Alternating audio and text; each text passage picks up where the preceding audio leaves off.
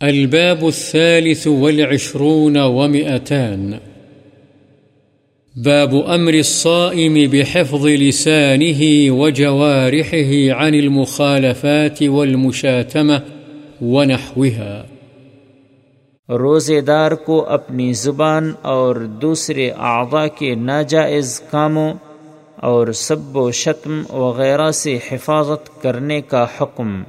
عن أبي هريرة رضي الله عنه قال قال رسول الله صلى الله عليه وسلم، إذا كان يوم صوم أحدكم فلا يرفث ولا يصخب، فإن سابه أحد أو قاتله فليقل إني صائم.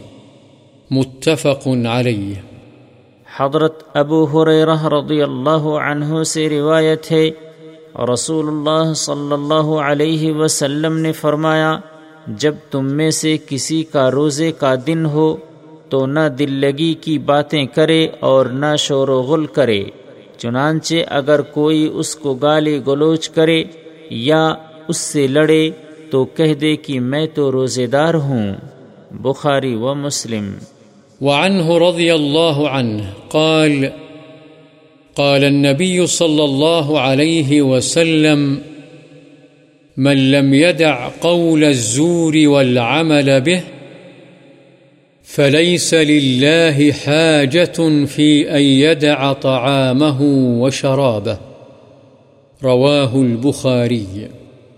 حضرت ابو حریرہ رضی اللہ عنہ ہی سے روایت ہے نبی کریم صلی اللہ علیہ وسلم نے فرمایا، جو جھوٹ بولنا اور اس پر عمل کرنا نہ چھوڑے، تو اللہ کو کوئی ضرورت نہیں ہے کہ یہ شخص اپنا کھانا پینا چھوڑے۔ بخاری